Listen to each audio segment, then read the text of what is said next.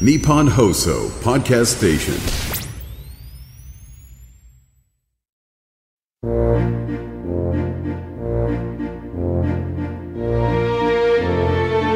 ここは東京有楽町の某所木曜の夜8時40分になると入り口が突如現れるというちょっぴり不思議な空間にあるアニメサークルここは代表を務める中川翔子さんが声優さんをお迎えしてお仕事やプライベートなお話を聞いたり時には素敵なお声でささやいてもらう夢のような場所なのです。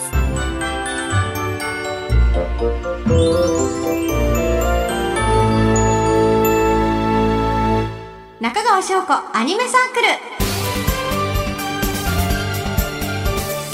ようこそアニメサークルへ。サークル代表の中川翔子です。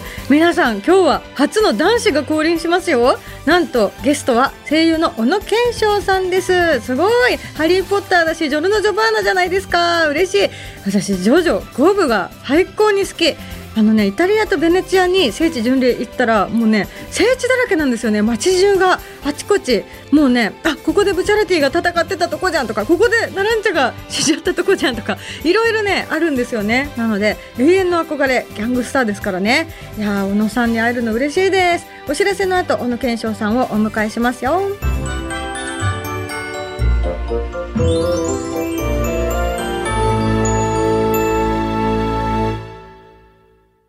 ストをご紹介いたしましょう。小野賢章さんです。はい、小野健翔です。よろしくお願いします。よろしくお願いします。なんとアニメサークル初の男子が降臨です。ありがたいすいません。決定ですよありがとうございます。ね。というかもお久しぶりで。お久しぶりです、はい。以前もねラジオでねお会いしたことがあるんですけれども、もう小野さんは主人公感と好感度と 誠実感と。あそうですか？はい。あそれはもうクリスタルみたいな方だなと思ったけど、その感じが進化されてるイメージがありますね。はい。ありがとうござい奥様にも大変お世話になりまして。いやーねあのよろしくお伝えくださいっていう。うわー嬉しい。もう。その言葉で今年生きていける嬉しい。大好きです。まだ11ヶ月ぐらいありますけど。はい、じゃあまずは改めてプロフィールをご紹介したいと思います。小野賢章さんはなんと4歳で子役デビュー、はいそして映画「ハリー・ポッター」シリーズで日本語吹き替え版のハリー役、アニメ「黒子のバスケ」の黒子哲也役、ジョジョの奇妙な冒険黄金の風ジョルノ・ジョバーナ役機動戦士ガンダム先行のハサウェイハサウェイ・ノア役スパイファミリーのユーリ・ブライヤー役など、もう読んでるだけで幸せになる。好きなキャラしかいない。どうしよう。改めて聞くすとすごいですね。すごすぎますよ。はい。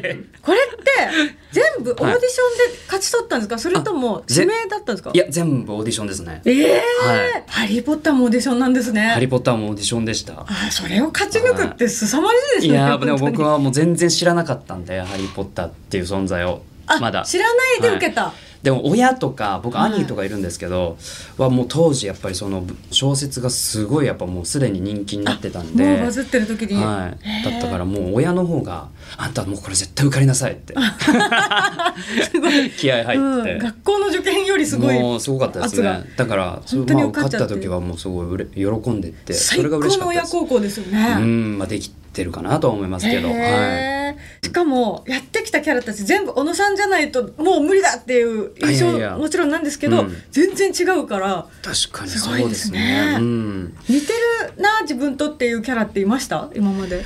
あの意外と有利あそうなんですか。かええはい。心配性心配性ですね。だし、うん。すごい人間味を一番感じたなっていうのが有利で やっぱ人と会う時っはい。ていいように見せたいから、うん。ちょっと取り繕ってたりとかなんかかぶってたりとかするじゃないですか。そうです。ゆうり頑張ってますもんね。有利はもう姉さんラブなんで 姉さんの他人の好感度を上げまくるために頑張ってるんですけど、うん。でもなんかそのあの心の中で考えてることは「んだあいつ」とか。ちゃんとね。そうそうちゃんとすごいなんか心動いてるる。ところがあって。美味しくないもの食べても美味しいって言っちゃうんですか？そうそう。あ僕はね言っちゃうかも。でも世の中のために頑張ってますね、そうですね。それははい。なんかそういうとろころとかは、まあ割と共感できるところ一番多かったかなと思います。なんか意外なはお答え、面白い。いそうですね、へー。でもやっぱハサウェイとかかなりやっぱり過激なので、す ごない。かなかね難しかったですね。ハサウェイが目の前にいるんだすごい。いや今更ガンダムにハマってるから ちょっあと興奮が止まらないですしあとジョジョ私、ゴブが好きすぎて、はい。ベネチアに聖地巡礼旅行っちゃったぐらい好きなんめちゃですよくちゃいいじゃないですか。ジョルノと会話してるよジョルノ。なんかイメージで言うとジョルノってすごいはい。落ち着いてるし真面目な印象あるんですけど、なんかその感じなのかなって思ってたけどあんまり近さはないですか、あのージョルノはうん、相当やっぱ落ち着いてるけどあのー熱いんですよ心の中が。うーん。なんかそれがやっぱ一つ魅力かなと思って、はい。僕はそこまで熱くやってるかって言われると 結構マイペースにやってるから、あはい、道を切り開くとか言言ってないから、ちょっと一瞬生ジョルノ来てご飯に乗せていただきます。すはいごいありがとうございます。そうですね。あとジョルノあの僕やってて思ったのは、うんうん。結構すぐ敵のことを相手のことを最強判定するなっていう印象があって。確かにそうかも。対面してなんかそのスタンド能力とかをうん。食らった時に、こいつ最強かから始まるっていうのが割とジョルノだったなっていう、はい。ジョルノも心配性なのかもしれない。ね。心配性かも。いやでもよく分析してるような。印象があって、うんうん。まあそういう意味で言うと結構そのいろいろキャラクターやってますけど、うんうん。なんか割と冷静に観察して分析する役みたいなのは多いかもしれないですね。冷静観察なんか真面目っぽいみたいな印象ありますね。はいはいはいあとは、うんあのなんかその王族系の血を引いてるとか。ああ、その感じ はいも出てますもん。醸し出てる。あとはねなんかそのアニメって A パート CM 挟んで B パートってこう分かれてるじゃないですか、そのどっちかのパートの一番最後に一言だけ喋る役とか めっちゃ多いですそれ細かいですね。そうか。なんかあのやっと見つけたとかああ、意味深キャラね。今いいですね。会いに行くよとか言って来週みたいなキャラとか結構多かったりしますね引っ張っちゃう。はいいやーやっぱりそれはやっぱ主人公のいねやーなんかね格が宿ってるからですいやいよや。プレッシャーを感じますね、しかし、うん4歳から子役としてデビューってことはもう芸歴で言うと31年。そうですね。一応31年にはなります。31年の同期の人って誰ですか、誰なんだろう。あの僕自身がもう全然そのこだわってないというか芸歴気にしたことないんですよね。子役からカウントするとね、そうですもんね。いやもうそうなんですよ。しかもその子役の時って、うん。この仕事だけをずっとやってるわけじゃないじゃないですか。もちろん学校あるし、うん。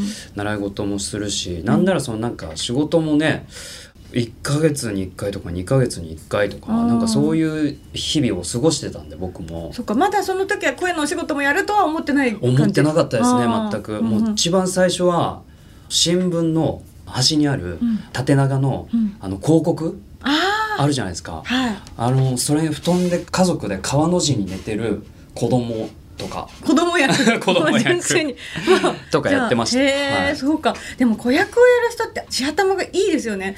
私も子役やってたんですけど、うんうんオーディションとか行かされて、全部「これ読んで」って言われて「嫌だ!」って言ってたクソガキだったの覚えてて そこすごい覚えてるんですよね、はでできちゃうっていうことがうんうん。もう尊敬です。DNA からすごいんだと思うしあと舞台もね「ライオンキングうんう」ん。もやられてたじゃないですか、はいはいもう10代でもそこの舞台立てちゃうっていうのはやっぱ考えてるキャパシティがすごいですよね。うんそうまあ純粋に好きだったのか、うん。うん、あとでも負けず嫌いではありましたね。そうなんかそれこそ「ライオンキング」の時は、うん。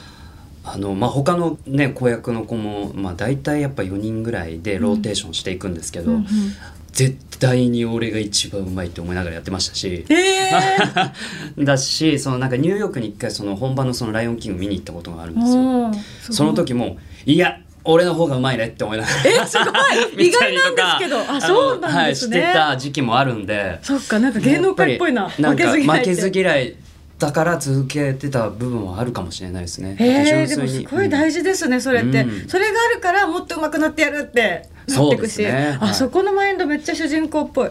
い。逆にそれこそかなちゃんとダブルキャストで同じ役やらせていただいた時はいはいはいはいに同じ役だけど全然違ったから、うんうん。もう見に行って全部パクりましたもん。あそっかこうしようこうしようみたいな。いやーでもそれはもうあのダブルキャストあるあるですよね。えじゃあその子役の時は役者っていう感じだったのが声の道にも行こうってなったのは、はい。やっぱり「ハリー・ポッター」が大きいんですか？あハリー・ポッター大きいと思いますね。うー。ん、なんかまあその子供の時はその劇団ひまわりにずっといたんですけど、うんあの有名な、はい、なんかそこはやっぱひまわりはその舞台とか映像だけじゃなくて、うん。声の仕事っていうのもすごい吹き替えだったりとか力を入れてたので、うんうん。なんかすごいオーディションいっぱいもらえたのはすごくあのきっかけになってると思います。じゃあもうずっともうね声のお仕事もうん。舞台に立ったりも、だって黒子なんて本当に舞台で黒子役やられたり。やりましたね。それってはい。アクションとかもかなりあったんじゃないですか、はい。アクションっていうかもうバスケするシーン、体も使うみたいな、ね。はい。大変でしたもうすごかったですね。ええはい、あれやって、うん、ちょっと痩せたのと あの髪がちょっと薄くなった気がす。る髪抜けるってすごいストレス、しはい、心身の。はい。まあ、なかなかやっぱ激動な。それも4年間結局やややり抜いた？やり抜いたんで完結までいったから。アニメの時の発声と舞台の時だと全身でだと、はい。結構演じ方って変わったんですか？あ変わりました。最初変わんないだろうって思ってたんですよ、うん。ていうかなんかあんまり変えない方がいいかなみたいなその僕がやるしみたいなのは思ってたんですけどやっぱりキャストが違うっていうのはすごい大きくてその周りの人たちが。他の人は違うんですね。そうですそうですだそったんで舞台やった時は周りの人が違うとやっぱりその会話の流れとかああの全体の雰囲気とかがやっぱ変わってくると、うんおのずとし、うん、自然に変わっちゃいましたね。うん。面白いお話。それうんうん。同じ役でもそんな変わるっていうのは、そうですね。それはすごいびっくりしました僕でも。あでもやっぱ自分が体を動かしてる分舞台の方がうん。ちょっと熱かった気はします。試合のシーンとか熱そうだな、はい、そうですね。それ見たかよったな。りリアルでした。ううんこのアニメサークルではお仕事でお疲れのゲストさんに少しでも癒しを提供したいという思いから睡眠のプロスリープマスター先輩おすすめの枕を体験していただいております。えっと今お話の間にね悪夢結構見てるっぽいので そんな小野さんに試していただきたいおすすめの枕、西川睡眠ラボドッツの準備が整いました。あ。ぜひお試ししてみてください、ああすいません。わお。本当いろんな種類の枕がある中でドットの形状がドッねトで。はい。はい。これはどうですか。睡眠のお悩みありそうですね、はい。こだわったりしてます？いや全然こだわってなくて もう本当に奥さんがこれ使うっていうのをじゃあ俺もって言って。乗っかってる。乗っかってえ同じの使ってたりするんで。ーでもかなちゃん確かに睡眠大事にしてそうな気がする。結構ねあの大事にしてますよ。もう 7時間は絶対寝ないといけない。忙しくてもね。う絶対に確保したいって言ってるし、うんもうだから寝る時間は合ってないですね。僕の方がやっぱ圧倒的に遅くて向こうが先に寝ちゃうんですけど、うんあのそれそれが良くないなと思って僕。夜更かししちゃうんですね。そうそうそう。で一回早起きに切り替えようと思ったんですよ。健康のことを考えて、でゲームをよくするんですけど、あのゲームはその朝早く起きてそこから仕事までの時間でやろうと思って。三問の特タイムにね、はい、で思って6時ぐらい6時とか5時ぐらいに目覚ましかけて、で起きるっていうのをやったことがあるんですけど、うん。それやったらその目覚ましの音がものすごい爆音なんですよ。うんうん。いつも。でそれを僕廊下に置いてて起きれないから、ああ 移動しないといけないみたいな、でそしたらちょっと不機嫌な感じであの7時間寝ないといけないからそれやめてって。あ クレームが来ちゃって。クレーム入った。ことあるぐらい。あちょっとやっぱゲームはかどるの夜中ですしね。そうなんですよ。だから割とその寝不足ではあるしあ毎日。だからそのなんかガッとこう熟睡うん。うんあの質の高い睡眠はしたいなっていうのは思います。ちゃんと悩んでくださってた。ぴったりですよ、はい。このドッツけ形がこうね、はい。肩にフィットする感じにもなってこるしこっちですよね。ちょっと真ん中へはい。こんでるし、は手触りもいい感じじゃないいですか？やすごいいいですこれ。ねいい硬さですねこの。ああはいはいはいはいはい。ちょっと試していただいてこうなってみていただいていいですか？お良さそう。あれ？小野さんの穏やかな寝言が聞こえてきましたよ。海外の大好きな場所を観光してる夢を見てるみたいですね。ここがキングスクロス駅か。9と4分の3番線探さないとな。大丈夫かな？悪夢じゃないといいな。よかったさ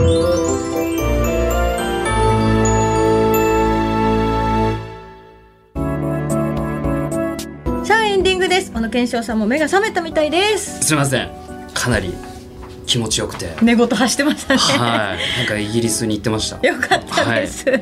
はい、さあここで小野賢章さんからはい。お知らせはありますか？はいえー、と小野賢章ファンクラブ10周年記念のあのお昼のディナーショーというのをおあのさせていただきますお昼にディナーっておしゃれですね。ランチショーってなんかなかなか言わないなっていうところで、はい、うんで、えっ、と日程がですね、2024年の3月17日日曜日、えー会場が11時からで開演が11時半からとなっております。えー会場は京王プラザホテルコンコードボールルーム本館5階。えー現在ファンクラブ会員限定で、えー第一次選考受付中です。結構あのーあって申し込み受付期間は来週月曜日の、えー2月12日月曜日の23時59分までとなっております。京王プラザホテルだったら絶対ご飯美味しいと思うから間違いないですうね。わあ楽しみですね。これはみんなおしゃれしていきましょう。はいさあここで番組からもお知らせです。この番組の公開収録が決まりました。日時は3月24日日曜日夕方6時から。会場は東京有楽町にある日本放送のイマジンスタジオです。豪華声優さんがゲストで来てくださる予定です。観覧の応募方法など詳しくは番組ホームページをご確認ください。そして小野賢章さんには次回もお付き合いいただきます、よろしくお願いします。よろしくお願いします。ここまでのお相手は中川翔子と。小野健翔でした。バイバイ。バイバイ